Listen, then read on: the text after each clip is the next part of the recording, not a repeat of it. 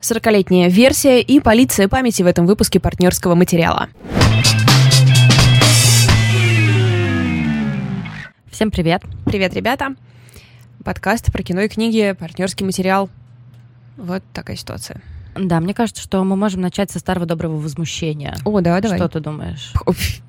На этом мы можем построить свой успех.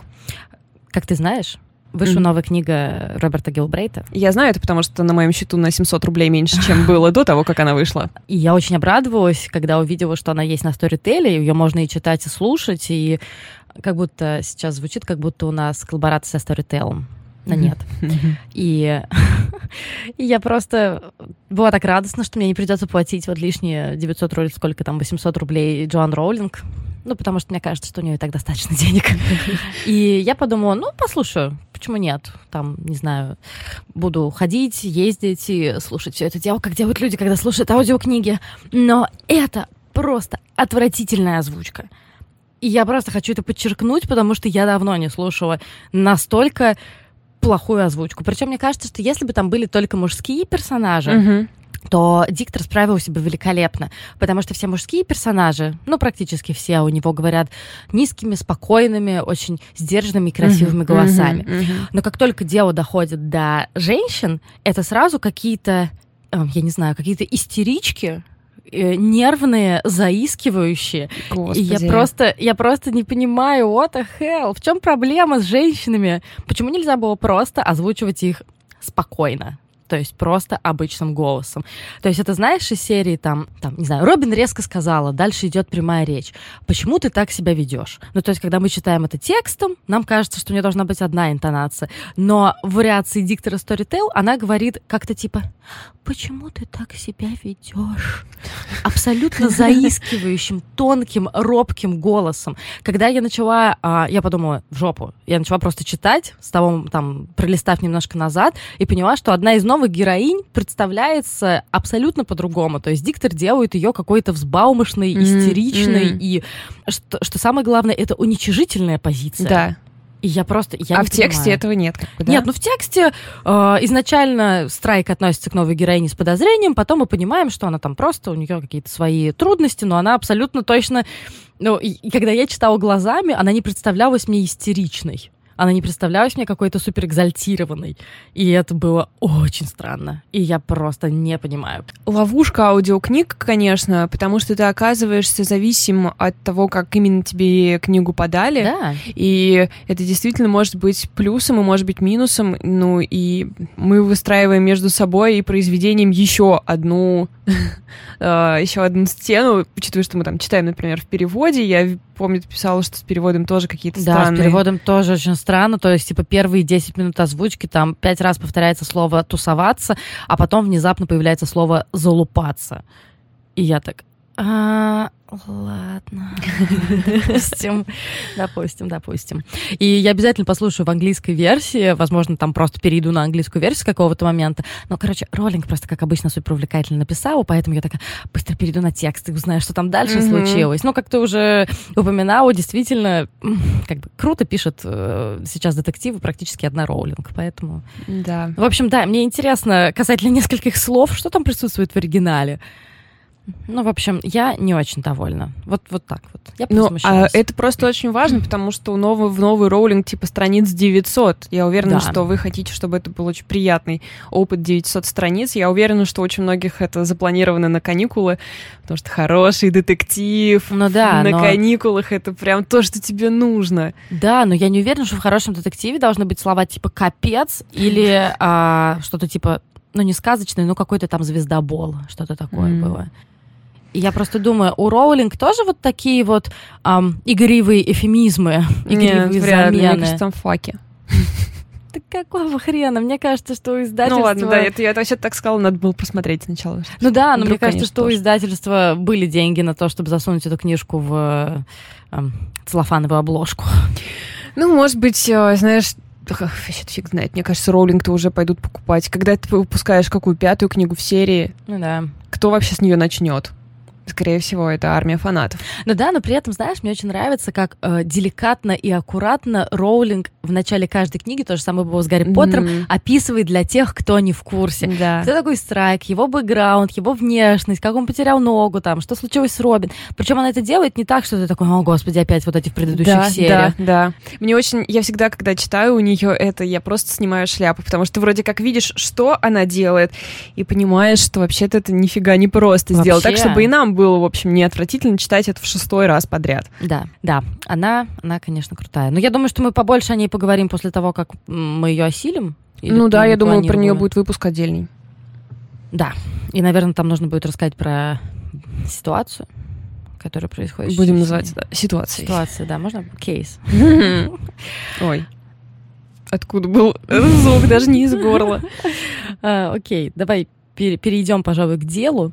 И я должна тебя поблагодарить за то, что ты мне напомнила про этот фильм, потому что как обстояли дела?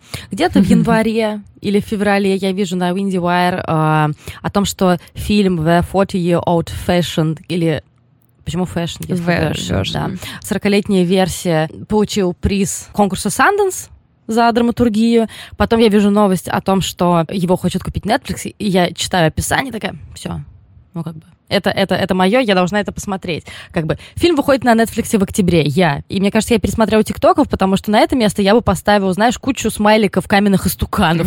Ну, потому что я абсолютно пропустила этот фильм. И только, Валь, благодаря тебе я вспомнила о том, что вообще-то я его очень долго ждала и хотела да. посмотреть. А было как, Валь посмотрела трейлер, такая, о, господи, я просто всех так удивлю этой находкой, ведь я одна могу найти на Netflix трейлер классного фильма. И пишу леди, все, я бронирую этот фильм за собой.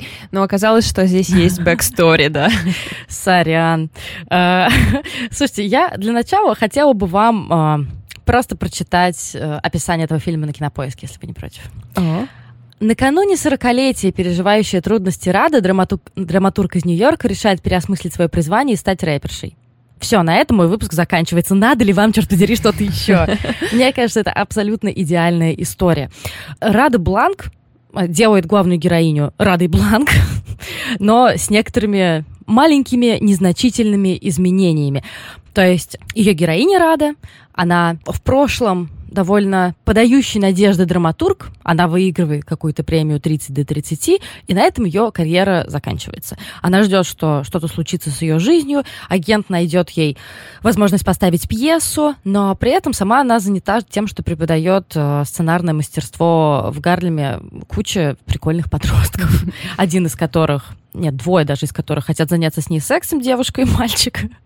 И, а третья читает астрологический рэп. Это моя цель, если что, на две тысячи двадцать первый год стать астрологической рэпершей. Нет, рэпершей, которая раскладывает таро в хип-хопе. Уф. Мне кажется, что это я просто, просто хочу, чтобы вы поняли, супер. Что это озвучено двенадцатого декабря, поэтому если в ближайшее время появятся звезды, которые это делают, это все сперто у Лиды. Да, да. Топ-идея. Или у Рады Бланк. Да. Ты сделаешь себе тату на лице? Хотелось бы. Я надеюсь, что ты сделаешь. Мне кажется, это будет клево. Все это э, снято на тридцатипятимиллиметровую пленку. Все да, это... естественно, теперь, если просто с камеры ты придешь, тебя выгонят в зашей из любой студии, похоже. Либо, либо ты можешь снять на iPhone. Ну да. Например. Да. Не, ну если у тебя сейчас цветное кино в две тысячи двадцатом году, ты какой-то лошок похож, да? Ну ты можешь это сделать, э, сделать фильтр зернистости на айфоне, и там плюс-минус как-то. Ну да, потому что это снято в черно-белом цвете. Героиня Рада Бланк, я буду говорить реальная Рада Бланк, героиня Рада Бланк, в какой-то момент просто отчаивается и находит отдушину в виде рэпа. Она начинает, сидя у себя дома в своей крошечной квартирке, кстати, реальной квартирке Рады Бланк, она начинает жаловаться на свою жизнь и просто осмыслять, что происходит вокруг, в виде речитатива, и понимает, что ее как-то... что это тот, может быть, инструмент, который ей нужен. В чем отличие? Настоящая Рада Бланк, она не только получила тридцать до тридцати, но и вообще-то ее карьера никуда не затухла, с ней все нормально. Она, да, она написала, по-моему, двенадцать сценариев в стол, то есть они никуда не пошли, но, тем не менее, ее спектакль «Семя» был поставлен на Бродвее, и после этого она встретилась со Спайком Ли и приняла участие в э, создании его сериала «She's Gotta Have It». Ну, то есть мне кажется, что это вполне, вполне себе неплохо. И, кроме того, она комедиантка. Мне просто не очень нравится стендаперка или стендаперша. Это комедиантка, красивое слово. Нормально. Да? Как будто по лесенке спускаешься. Комедиантка. Она комедиантка и занимается хип-хопом. То есть настоящая Рада Бланк, у нее все вполне ничего, но у вымышленной Рады Бланк все довольно грустно. И, конечно же, это история про кризис среднего, или я не знаю. Мне кажется, что скоро все сместится, и сорок лет все равно будут молодые люди. Да, сколько сейчас там? тридцать пять, мам, тридцать пять, по-моему, продлили нам спасибо молодость. Большое, да. И надо сказать, что название The forty-year-old version, оно... особенно на английском, очень напоминает The forty-year-old Virgin mm-hmm. э, Джада Апату. И это не случайно, потому что э, я уверена, что это дань уважения mm-hmm. Апату и его методу, и, возможно, маленькое замечание о том, что чего не хватало в этом фильме. Но, возможно, там не хватало какого-то смешного женского образа. Возможно, там не хватало чего-то смешного. Потому что мне кажется, что это один из самых неудачных фильмов Апату. Я его вообще люблю, но это нет. Я его еле осилила. Причем я помню, мне типа двадцать три там, или сколько там, двадцать четыре года. Мой друг говорит, посмотри, это самое смешное кино в мире. И я просто смотрю, и вот этот момент, груди похожи на мешочки с гречей. Ну, возможно, это самое смешное, что там было. Ну, не суть. Фильм «Рада» как раз-таки, слава тебе, Господи, смешной. Прости, не могу вернуться к нормальному лицу после этого замечания. Про мешочки. Думаю о своих грудях. Ну, слушай, это говорю герой, который ни разу не трогал грудь. Так что... Какими они покажутся тому, кто никогда не трогал грудь? Мешочки с гречей. Фильм, надо сказать, идет больше двух часов.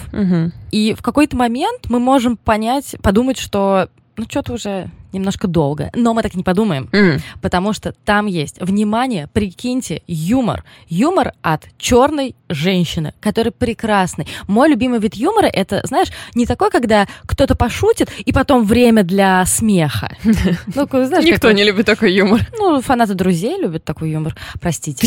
Просто на этом, просто наша статистика умерла. пятьдесят процентов аудитории, да, ребят, простите. Это у меня что-то просто в мозгу оговорилось. Да, да, да. Да, и просто у меня умерла часть, которая отвечает за любовь к друзьям, которые есть у всех нормальных людей. И мне нравится больше всего юмор, который не делает шутки таким, знаешь, big deal. Когда шутки такие, ну, между делом. Когда ты не можешь их воспроизвести потом, да? Ну да, вот я сейчас сижу и пытаюсь воспроизвести шутку, и, ну, там, знаешь, что-то, что-то из серии, что она разговаривает со своим агентом, который по совместительству, конечно же, ее друг, он предлагает ей поставить пьесу для этих ужасных старых белых людей, которые пытаются сделать ее пьесы слишком белыми, и какого вообще черта? И она мне говорит, чувствуешь, чувствуешь запах? Это запах паленой дружбы, да? Все, наша дружба горит. Но когда это пересказываешь, это не так классно, потому что это шутка, которая является тканью, тканью контекста. Понимаешь? Я прошу прощения. Но это, это правда так. И я, может быть, поэтому так сильно люблю мамбу-кор, когда они там ходят, типа, нет, жуточки в том числе, и ты такой не сидишь, типа, шутка, сейчас mm-hmm. я буду тут смеяться. И этой тканью пронизано все повествование этого. Может быть, нитью пронизано, пронизана вся ткань повествования? Или... Нет, mm-hmm. нет. Я буду использовать клише неправильно, чтобы это было чуть меньше клише. И это действительно смешное кино. Я написала Вале что-то из серии «Пять минут прошло, а я уже посмеялась». Я выключила телефон после этого. Не хочу с тобой разговаривать. Да, про- прости, пожалуйста. И Uh, да, там демонстрируют творческий кризис. И да, мне кажется, творческий кризис показать действительно даже сложнее, чем uh, творческий успех. Конечно, потому что как он выглядит, ты сидишь, смотришь стену и плачешь. Да, и, кстати, там есть офигительный просто момент, который uh, он одновременно, знаешь, он одновременно высмеивает тревоги черной творческой сорокалетней женщины, но при этом, знаешь, так баюкает их просто. И она сидит в своей крошечной квартире, в темной, где-то в углу, размахивает э, куриной ножкой, зажатой у нее в руке, плачет и причитает: «Я просто хочу быть художником!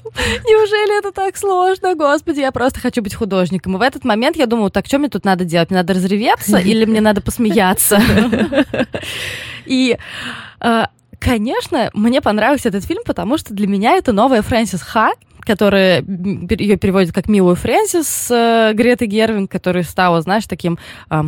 такой утешающей истории для нового поколения. Я прекрасно помню, как я его смотрела, когда он только вышел, и думала, господи, ей двадцать семь, она ничего не добилась, какой кошмар. И теперь спасибо, мне повысили немножечко планочку, я могу смотреть на сорокалетнюю классную женщину, которой сорок лет, и она мало чего добилась. Слушай, это, мне кажется, хобби всех творческих людей, это искать себе примеры для подражания, которые все старше и старше и старше. И мой нынешний пример для подражания — австралийский писатель, который написал свой первый бестселлер в семьдесят лет. О. И это был, кстати, чуть ли не Эх, книжка, которую вы все знаете, но название которой я забыла. Проект проект Роузи. Угу. Про девушку, которая влюбляется в парня-аутиста или наоборот. Я То есть он в семьдесят три года решил написать такую книжку? Да, ну, знаешь, конечно, тут мне надо немножко поработать, чтобы дойти до него, дойти до его стандарта, потому что он для этого продал свою очень успешную ай ти-компанию, чтобы а, посвятить а, время всего писательству. Лишь, всего лишь, всего Но, лишь. Тем не менее, семьдесят три года, мне еще пара лет. Угу. Ну, да. И как бы, меня, правда, это все утешает. И что мне больше всего нравится, что если бы я в двадцатилетнем возрасте услышала об этом фильме, я подумала, ух, сорок лет. Вау. Она уже ходит с этими, с, как это называется, ходунками. Или еще нет. А тут я вижу красивую, полную жизнь, но немножко задепрессовавшую черную женщину. И, конечно же, я думаю, что... Мне кажется, все читали вот этот маленький русскоязычный материал на Forbes или еще где-то был о том, что ранний старт переоценен. Я не помню, mm-hmm. мы с тобой его обсуждали, по-моему. Но... Спасительный материал. Да, абсолютно. Если написано в газете, так и есть. Это, это написано Forbes. Все, я стучу пальцем по столу. И... Там написана спасительная мысль о том, что вот раньше считалось, что вундеркинды, ты должен написать свой первый роман в восемнадцать лет, ты должен снять свой первый эпичный фильм в двадцать четыре года. Чертов Орсон Уэллс. Да зачем? То сейчас как будто бы тенденция к тому, что можно все это делать и попозже, и как будто бы тенденция к тому, что миллениалы набираются сил, а вот потом они выйдут... Сейчас, то есть у нас еще набор сил. Спасибо большое, Рада Бланк. Теперь могу думать о том, что, может быть, я еще десять лет могу набираться сил, и тогда все случится. Ну, то есть, понимаешь, согласись, что раньше казалось, что... Не знаю, может, у меня только такое было. Раньше казалось, что если вот ты как будто бы до тридцати пяти лет ничего гениального не сделал, то, значит, ну, как бы либо тебе не хочется делать ничего гениального, это тоже окей, либо ты как творческая личность не состоялась. Ну, может, не гениального, но типа достойного. Ну, ну да. Да, да, да, достойного. Да. Возможно, в, возможно, у меня это было, потому что, опять, конечно, личная история. Зачем рассказывать про фильм, если можно рассказывать про личную историю? Конечно. Правильно? Ну, мы уже поняли, что хороший фильм. Зачем нам принять? Такая постыдная деталь из моей жизни, когда мне было где-то с одиннадцати лет, я начала писать стихи, и писала их там активно, наверное, лет до семнадцати, и меня очень сильно, как сказать, форсили взрослые. Ну, то есть, там, мне все время говорили, что такие надежды на меня подаются, что у меня такие взрослые стихи, и все такое, все такое. Извини, секундочку, родители подавали на тебя надежды как на поэта, они хотели, чтобы ты в нищете... Не-не-не, это были... Нет, ну, мама, конечно, меня всегда поддерживала, и как бы я просто приносила ей свою писанину, она ее слушала, говорила, классно, может быть, ты тут немножко поправишь, и вообще, мне кажется, что лучше бы моя мама писала стихи и книги и все прочее, потому что она просто, она очень хороша. И, ну, знаешь, там, учителя, какие-то кружки, какие-то студенческие Школь, школьные газеты и все mm-hmm. прочее. И все мне говорили о том, что вот, вот ты должна, там, ты столько всего добьешься, там, и все прочее. И, разумеется, где-то в восемнадцать лет я перестала их писать. Ну, просто потому что там я э, стала показывать их большему количеству людей, и, соответственно, стала получать больше критики, и с этой критикой там я не привыкла сталкиваться, я считала, что я что-то типа вундеркинда, ха-ха-ха, господи. И я просто перестала их писать, и после этого, знаешь, вот этот гнет mm-hmm. того, что я, не знаю, не выиграла никакую премию, ничего не сделала, он просто... Гнет шел за мной, вот так вот я тебе скажу. Но потом, слава тебе, Господи, ближе к тридцати в какой-то момент я поняла, что... Это просто, это просто путь. Я как ну. мандалорец. Блин, а что, мандалорец про поэтов, оказывается? Мандалорец — это глубокий. Ответвление «Звездных войн» про поэтические соревнования в галактике. Не, кстати, несмотря на то, что я не смотрю «Мандалорца», фраза «это путь», она вообще всегда теперь со мной, я говорю, все путь. Я не могу лечь спать уже полгода до двенадцати, это путь. Все путь. Я это все к чему? Я это все к тому, что если у вас так же, как у меня, есть была... мыслишка о том, что чего-то добиться, да даже пофиг на добиться, начать что-то делать, неважно там для какой аудитории, для себя, самое главное, можно только в раннем возрасте, по-моему, это ерунда. Я уже практически в это поверила. И поэтому, если вы вдруг хотите нарисовать картину маслом, написать великий роман, снять свой фильм или, не знаю, сделать фотовыставку, и вам при этом сорок восемь, сделайте это, пожалуйста. Я просто...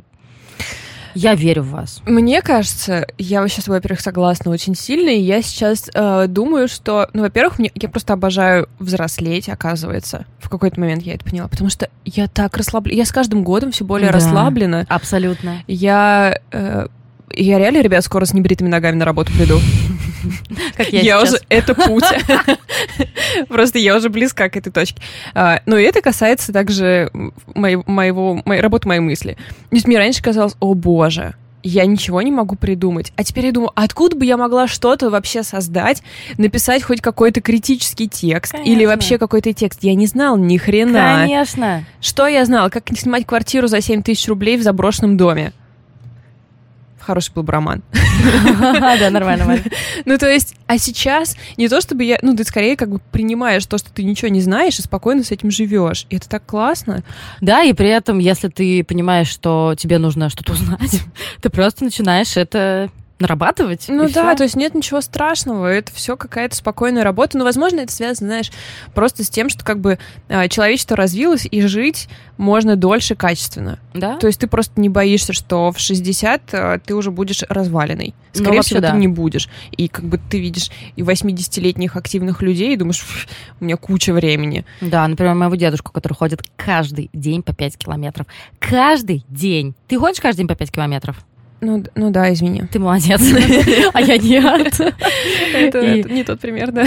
Да, да. И как бы... Но вам нужно беречь свои колени, потому что Рада Бланк, вернулась я аккуратно к этому, жалуется на свои колени. И это то, что может стать проблемой, видимо, к сорока годам. И, кстати... Помимо того, чтобы утешать нас, uh-huh. у фильма «сорокалетняя версия» есть еще парочка функций. Как бы это странно не звучало.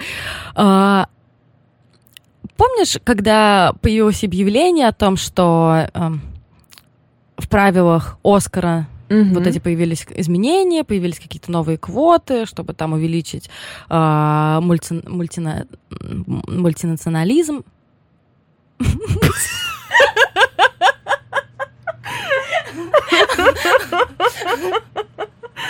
Да, это то, чего мы все хотим. Идея для нового романа. А, так ладно. Это типа черный гей Гитлер. Господи.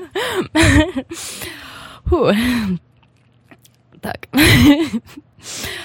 Фу, я просто представила себя очень хорошо. Черного гея Гитлера? Да. Так. Как ты помнишь, когда появилась новость о новых правилах проведения «Оскара», о том, чтобы были квоты для других национальностей, для разных гендеров и так далее, все начали сразу говорить: «А, а, а, это что такое? Это что, в средневековье будут черные? Это что там, я не знаю, трансгендеры будут играть в кино». И, кстати, фильм «сорокалетняя версия» отлично показывает, зачем, собственно, эти квоты нужны. Потому что во многом эта лента показывает, как чернокожим художникам, ну, в широком смысле, нужно шлифовать свои работы для белой аудитории, потому что решения все равно принимают пожилые белые мужики, и ты ничего с этим не сделаешь. И момент, в котором... Э- героиня Рада Бланк начинает душить одного из вот этих то ли продюсеров, то ли еще кого-то, старого белого мужика, он просто идеален. Когда э, они обсуждают ее пьесу, и э, про джентрификацию, про черную пару, которая открывает продуктовый, держит продуктовый магазинчик в Гарлеме,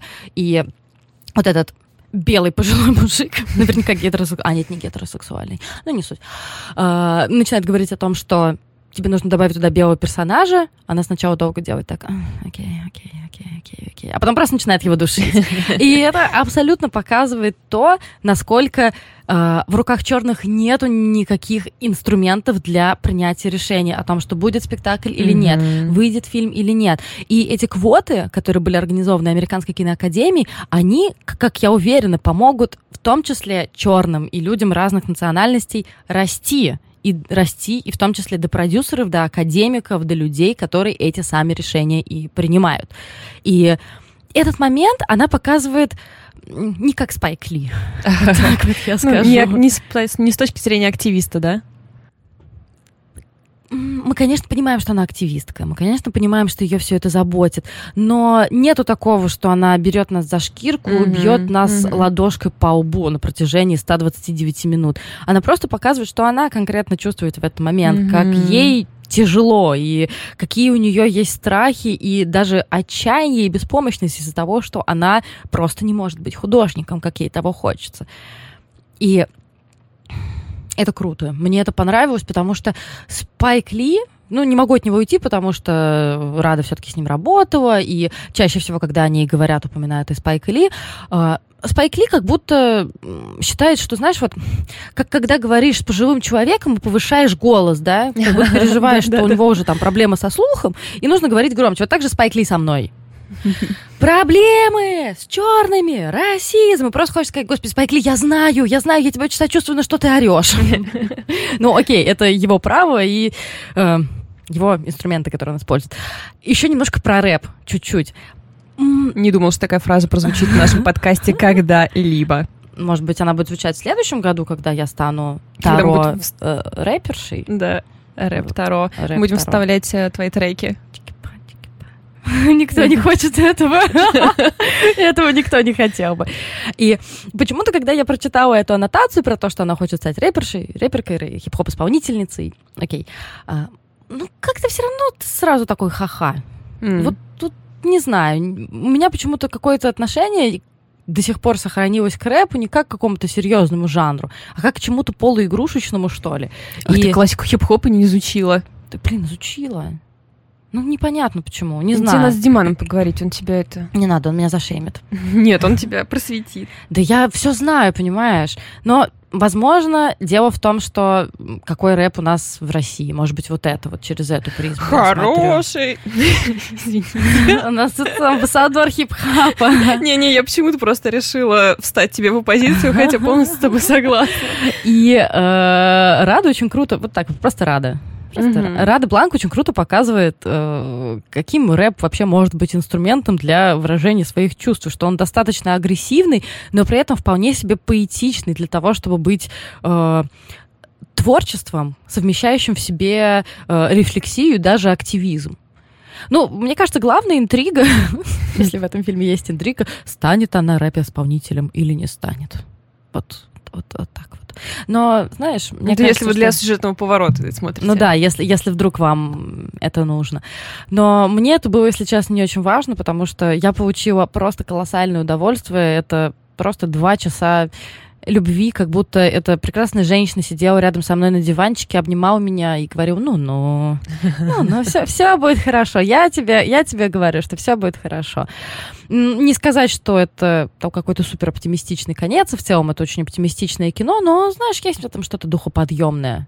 Поэтому фильм «Рада Бланк», сорокалетняя версия, и что мне больше всего нравится, что это даже не премьера. Этот фильм вышел в октябре. Но так как это мой подкаст, я могу делать все, что угодно. Вот так вот. Ты смотрела сериал, который у нас перевели как «Белая ворона», а оригинальное его название, кажется, «Insecure». Нет. Это, блин, почему? Я, когда у нас была голодовка по, после, после дряни, и никто не знал, что смотреть, я всем писала: смотрите «Белую ворону». Мне не писала. Да я всем писала. Ты меня не писала. Да писала сто раз. Но никто меня не послушал. Я не понимаю, почему. Видимо, у меня нет никакой власти над людьми. Если бы да. я была черным геем Гитлером, дела бы обстояли получше. Наверняка. Короче говоря, это сериал, который Иса... Ох, как, как же ее фамилия, не помню. Тоже, в общем, короче, чер- черная артистка. Иса Рэй. Иса Рэй, да, делала. И, возможно, кстати, делает, по-моему, у нее будет еще сезон. Да. И он про девушку, э, афроамериканку, который, э, которая работает в благотворительной организации. И, в общем, она тоже мечтает стать... Ну, не то, что она мечтает стать рэпершей, скорее она... Она э, есть рэперша. В душе. Это, правда, так, очень прикольно. Что ж, кажется, нам не избежать того, что Лида станет музыканткой. Она постоянно... Ну, то есть, например, она в моменты волнения, она идет в ванну, там, смотрит на себя в зеркало, и ее отражение в зеркале начинает читать рэп про ситуацию, в которой она оказалась, или подбадривающий рэп, или что-то такое. Что-то типа «Мне не нужен ЗАГС, у меня есть атаракс». Все, ребят, неловкие хип-хоп фразы будут в этом выпуске в течение всего выпуска. Наконец-то у нас появилась фишка. Господи. Короче, Боже, это просто это? это просто супер э, сериал. Во-первых, он очень трогательный, потому что там есть э, любовная линия, которая очень быстро обрывается, и дальше это любовные приключения Исы и ее подруг. У нее есть невероятно успешная подруга-адвокатша, которая... И супер успешная в сексе толстая подруга, э, которая, я не знаю, чем занимается.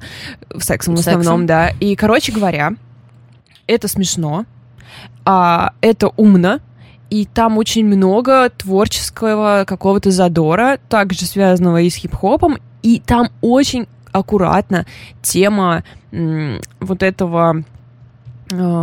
Институ... институализированного расизма показывается, потому что как девушка-адвокат с этим постоянно сталкивается на своей работе, как ей нужно работать в пять раз больше, чем все остальные, чтобы э, находиться на том же уровне, что они, как и Иса, которая там даже в своей благотворительной организации типа их черный сотрудник, mm-hmm. И, да, то есть как бы э, когда им нужно поговорить о чем-то, что они могут сделать для черного сообщества, они такие типа все поворачиваются к ней, что она сейчас даст им решение. Не, ну слушай, женщина, которая весит больше шестьдесят килограмм, занимается сексом в сериале, продано. Ну, как бы уже, уже продано. Ну да, и в общем, наверное, это такое, если вот после сорокалетней версии у вас останется какое-то желание немножко еще какого-то такого вайба получить, то вот это оно. Как-то грустно. Я просто сейчас начала думать о том, какие у Исы там невероятные м- прически, наряды. Он еще просто очень красивый, ко всему прочему, потому что там играют все очень красивые люди, естественно. А, ладно, что, давай переходить к моей м- антиутопии про полицию. Давай. Ноль рэпа в книге «Полиция памяти» Ёки Огавы. То есть... А... Давай, попроси меня. Ты ведь хочешь, чтобы по итогам описания этой книги я что-то зачитала? Да, да, ты можешь, пожалуйста? Значит, маленькое сообщество живет на японском острове, и периодически исчезают явления или предметы, и память о них тоже исчезает. Так. Жду твоего выступления. Я, я не могу так. Я не могу по заказу, Валь. Душа, душа рэпера, она должна как бы... Ты не Нестись. продаешься. А, о, ты будешь девчонкой, которая будет что-то напевать у меня на бэкграунде, да? О, нет, я испорчу твою карьеру тогда. Не, не, все будет клево. Я достаточно плохой рэпер. Ёко Огава написала этот роман в типа девяносто... Короче, двадцать пять лет назад. Mm, классно, что она у нас только вышла. И она только вышла в Америке. И, естественно, как всегда это бывает, чтобы нам что-то открыть, надо сначала, чтобы Америка это открыла. Так вот и произошло с «Полицией памяти». Более того, в оригинале это «Заветный кристалл», но американцы дали ему Memory Police название, и у нас это вышло также. Я по наводке Жени книга-гид читала эссе переводчика Дмитрия Ковалень, Коваленина о том, как он переводил, и вообще, что он думает о писательнице, и он называет это наз... отзывается об этом названии как пижонский и киберпанковский термин, который бы не пришел Ёки Огаве в голову, что у нее совсем другой вайб, и что таким переводом э, американцы сместили фокус в этой, этого романа и продают его за, за ними мы как антиутопию про борьбу с тоталитаризмом. Ну, звучит так, да? Да, а в, ну, на самом деле это такая о, типа рефлексия и медитация на тему смерти. Уже менее интересно. Mm, да. Так что вы можете прочитать этот роман двумя путями. Один — это девушка пытается спрятать... А, и, Человек, девушка-писательница пытается спрятать своего редактора, который обладает способностью помнить все, что все остальные забывают.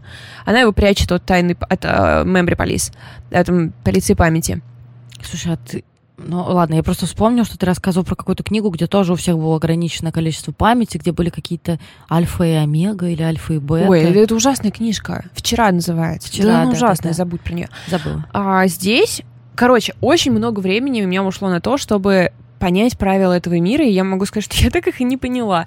Ну, то есть, просто опишу вам, как это происходит. Например, жители острова просыпаются и узнают, как, ну, как бы, сознанием, просыпаются сознанием, что что-то исчезло. Угу. И, например, исчезли розы. Они выходят на улицу и видят, что розовые лепестки плывут по реке.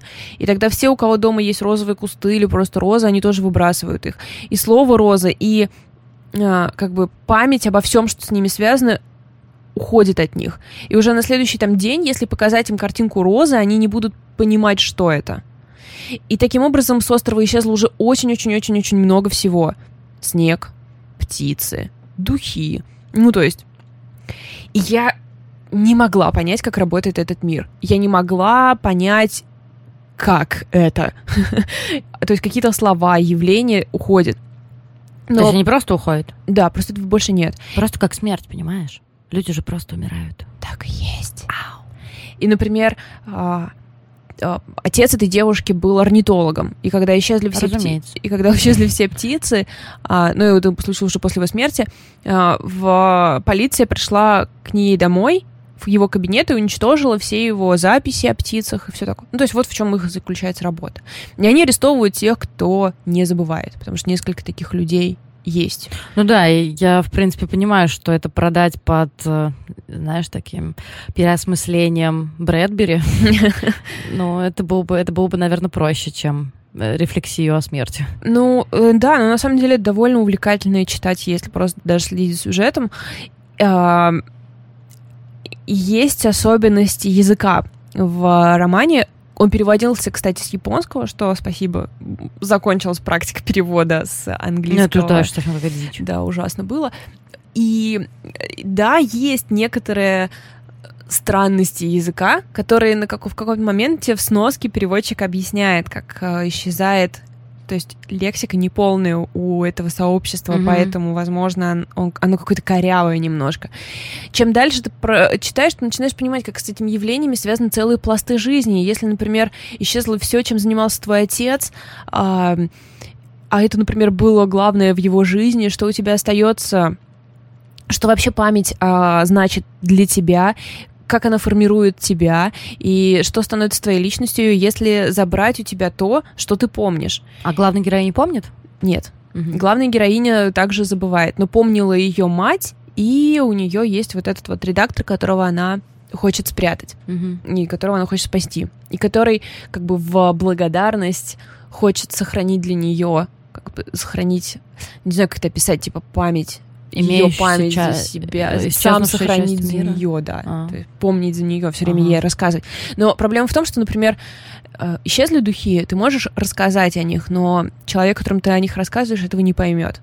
Короче, описать это очень сложно. Так же, как сложно описать духи, потому что никогда их не слышал. Да, да, да, да, да. И для меня, ну, то есть это очень... Это очень увлекательная, с одной стороны, и очень многослойная и такая требующая работы головы книжка. Причем... А, нет, все пока. Нет-нет. Работы э- головы нет. Она, ну, это само запускается. То есть такой закрыл книжку, сидишь и такой, понятненько. Следующие два часа я буду постоянно об этом думать. Просто даже потому, что ты пытаешься представить себе этот мир и представить себе его правила, у тебя это не получается, и... И, возможно, как раз вот этот вот слом, что ты не можешь никак понять, как это, не помнить, что такое какая-то банальная вещь, и тебе это открывает как раз дорогу к дополнительным каким-то уровням в этой книжке. Вообще, Ёко Огава — это очень известная в Японии писательница, у нее там пятьдесят романов, все премии, «Полиция памяти» получила, была в шорт-листе международного букера. У нас в две тысячи шестом году перевели еще один, один ее роман, называется «Отель Ирис», азиатская бэ дэ эс эм-литература. Так что, возможно, вы только что открыли то место, где вы заказываете книжки, и вбили туда «Отель Ирис». Как я. Я тебе сейчас еще немножечко... Вау. Так, кто еще умер? Кто умер? А, Валентин Гафт умер. Я просто вылетело уведомление из чатика партнерского материала. Да что происходит вообще? О, вообще просто... Я только, я только пережила смерть Ким Ки Дука. Ну, ужасно. Ладно, вернемся а, к отелю вернемся. «Ирис» и его обложке, которую я хотела бы тебе показать. Издатели просто, как обычно, считают, что обнаженная женская задница и перевязанные руки — это, в принципе, то, что нужно читателю. А я сейчас тебе еще добавлю слоев, что в этом романе молодая японская студентка в, находится в сложных отношениях с преподавателем русского языка и mm-hmm. русской литературы, стареньким каким-то мужичком. Понятно. И, по-моему, Ёко Огава перевела, что ли, на японский Тургенева, Ш- какой-то там... Блин, не Тургенева, кто там про первую... Про что? Ой, забейте. Это Пастернак? Нет, ладно, забьем. Короче говоря... Я все никак не подойду к части ее биографии, которая тебя сразу же завлечет. Mm-hmm. Она воспитывалась в секте. О, oh май! Ты просто знаешь, что надо делать. Так, так, так, да, так, так. Да, да, да. Она э, воспитывалась в секте, в небольшой, небольшом сообществе э, синаидов, куда приходили как бы люди, которые все потеряли. То есть там после каких-то цунами, еще что-то, они оказывались в их сообществе, и... Я правильно говорю? Синтоистская, синтоистская секта. Ну вообще синтоизм — это же не секта. А вот у них была секта. Mm-hmm. Ну там синтоизм, некоторые, да, да, ответвления, и вот она в одном из таких... Понятно. Росла.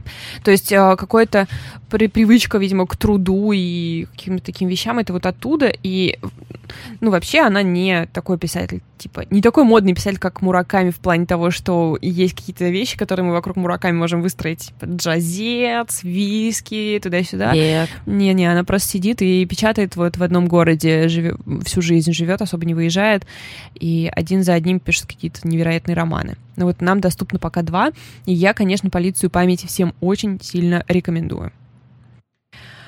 А, все на этом, что я хотела сказать. Но если дослушали, если вы дослушали до этого момента, то примите еще, пожалуйста, некоторое количество информации. И наши извинения.